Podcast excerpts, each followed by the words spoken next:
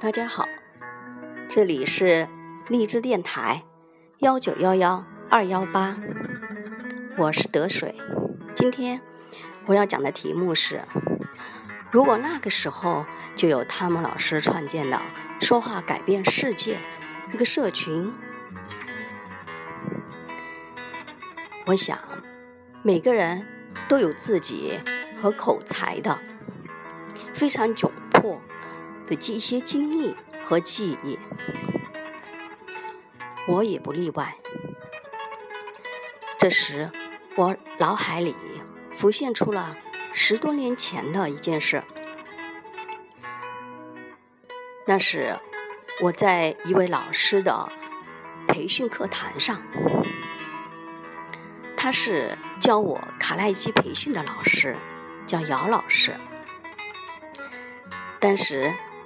正是中场休息的时间，他跟我沟通了，听了我说了，哎，一个时间管理的一个公式以后，他很感兴趣，然后说给我一个机会，正好是休息时间，让我上台去给大家分享一下。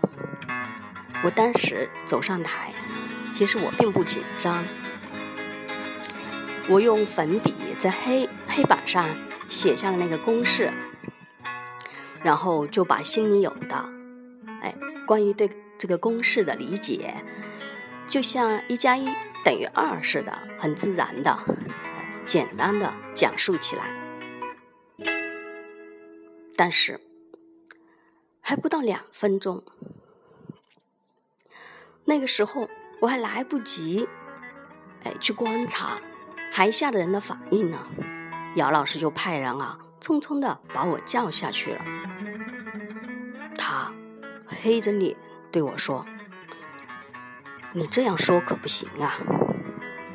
你就干巴巴的说那个公式，公式，你都没有一点自己的发挥，这样是没有吸引力的。”我当时啊，窘迫的。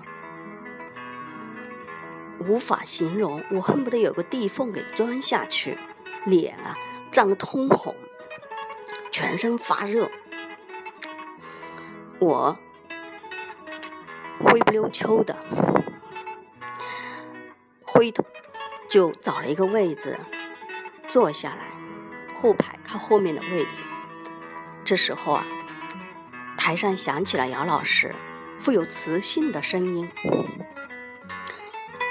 同样的内容啊，姚老师不仅在书写板书的时候一直滔滔不绝，而且他在转身，他的一手抬举手投足之间，他的嘴巴从来没有停下来过，盘针博引，引经据典，听他的，听他在台上说话呀，简直就是一种享受。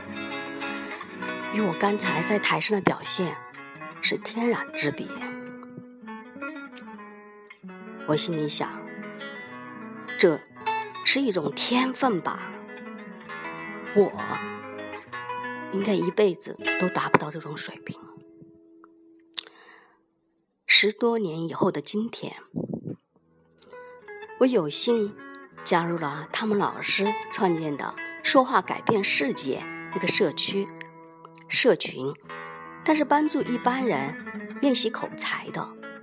听了汤姆老师的免费课，关于怎么说好一个故事，怎么样设计结构，怎么样按部就班的练习，我受益良多。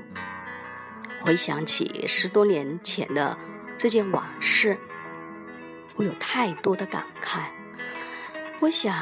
如果那个时候就有汤姆老师这个社群，该有多好啊！我就会知道自己的问题。我知道我当时在台上啊，我最多处于敢讲出来这个阶段，而要有吸引力，要能够作为教师一样的，那必须要在经历讲得顺，再到讲得出彩，至少要到这个阶段啊。我会知道自己的这个问题。如果当时就有他们老师这个社群，我就不会把姚老师作为神一样的存在。他在台上有那么杰出的表现，完全是他的大脑对嘴巴的协调能力达到了高度的一致。我就不会对自己妄自菲薄了。如果那个时候我就加入了他们老师的社群，你想，经过十多年的口才的练习，我现在我的口才会达到一个什么样的高度啊？想想都美美的。遗憾之余，我觉得只要努力啊，什么时候都不晚。